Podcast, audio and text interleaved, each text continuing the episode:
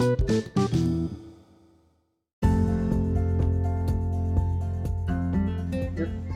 datang di Upgrade with Ed.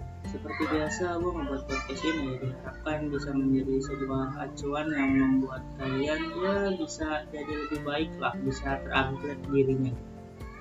Oke, episode kali ini tuh gue ngambil dari sebuah permasalahan ya ketika gue lagi belajar. Nah, mungkin lo juga pernah nih ngerasain uh, ketika lo lagi belajar itu apa yang lo pelajarin nggak pernah masuk ke otak padahal udah belajar lama berjam-jam dan tetap aja bukannya malah ngerti tapi malah bikin lu ngantuk karena belajar berjam-jam.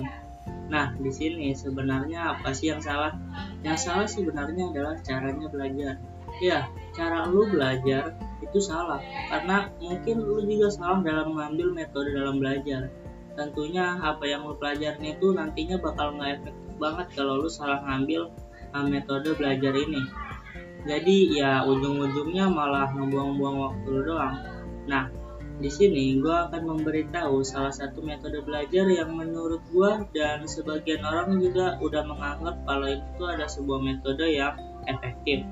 Nama metodenya adalah teknik Feynman. Metode belajar ini dibuat oleh seseorang bernama Richard Feynman dan dia selalu memakai metode ini ketika mengujian ataupun ingin memahami suatu materi. Jadi intinya teknik ini itu seperti apa sih? Teknik ini itu intinya adalah learning by teaching atau belajar dari mengajarkan. Maksudnya adalah di sini, lo merangkum suatu materi lalu menyederhanakannya dan seolah-olah lo mengajarkannya pada orang lain dan mengulangnya terus-menerus sampai orang yang lo ajarin ini seakan-akan uh, paham sama apa yang lo udah ajarin ini. Nah, di metode ini tuh ada empat poin penting yang akan lo pakai untuk menggunakan metode ini. Yang pertama itu pilihlah materi yang lo pelajarin dan catat poin-poin penting dari materi tersebut di atas kertas. Nah, jadi di sini lo harus memilih satu dulu aja materi yang ingin lo pelajarin. Dan kalau gue saranin itu jangan banyak-banyak dan jangan digabung sekaligus karena itu akan ngebuat lo malah kesusahan nantinya ketika lo memahami materi tersebut. Nah, setelah lu pilih itunya, lu pelajarin dan menuliskan poin-poin pentingnya. Pokoknya di sini lu mencatat dan menyederhanakannya sesederhana mungkin. Yang kedua, berpura-puralah lu sedang mengajarkan materi tersebut kepada orang lain. Setelah lu mencatat poin-poin penting dari materi tersebut, lu bicara atau ngomong seakan-akan lagi ngajarin kepada orang lain. Nah, di sini lu jangan malu karena ngomong sendiri, uh, karena kan di sini lu lagi belajar dan lagi ngembangin diri lu sendiri kan.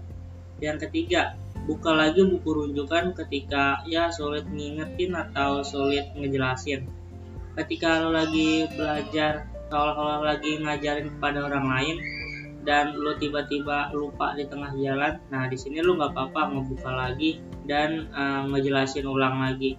Pokoknya lakuin itu sampai lu bener-bener nggak butuh buku rujukan lu itu lagi. Yang keempat gunakan analogi untuk menghubungkan konsep yang lagi lu pelajarin ini dengan hal-hal yang lu ketahui sebelumnya. Nah di sini pada poin ketiga sebenarnya lu sudah menguasai materinya namun karena berpotensi menghilang dalam waktu yang nggak lama atau dalam waktu yang cepat karena pada poin ketiga ini itu masuk ke short term memory atau ingatan jangka pendek kita. Sedangkan kalau lu menghubungkan sebuah konsep yang lu udah pelajarin itu dengan kejadian sehari-hari atau yang lu udah pernah lakuin, itu kemungkinan besar akan masuk ke dalam long term memory dan ingatan jangka panjang lo. Jadi poin keempat ini juga penting banget kalau menurut gua Kenapa? Karena ketika lo belajar dengan waktu yang terbilang efektif atau singkat dan apa yang lo pelajarin itu bisa sampai lama, hal itu akan ngebuat sebuah poin plus buat kita. Gimana? Tertarik mencoba buat belajar pakai metode ini? Kalau udah siap belajar buat ya pakai metode dari Babang Richard Feynman ini, berarti lu udah ngupgrade diri lu satu level ke atas dan ya mungkin itu aja dari gua dan forget to upgrade it yourself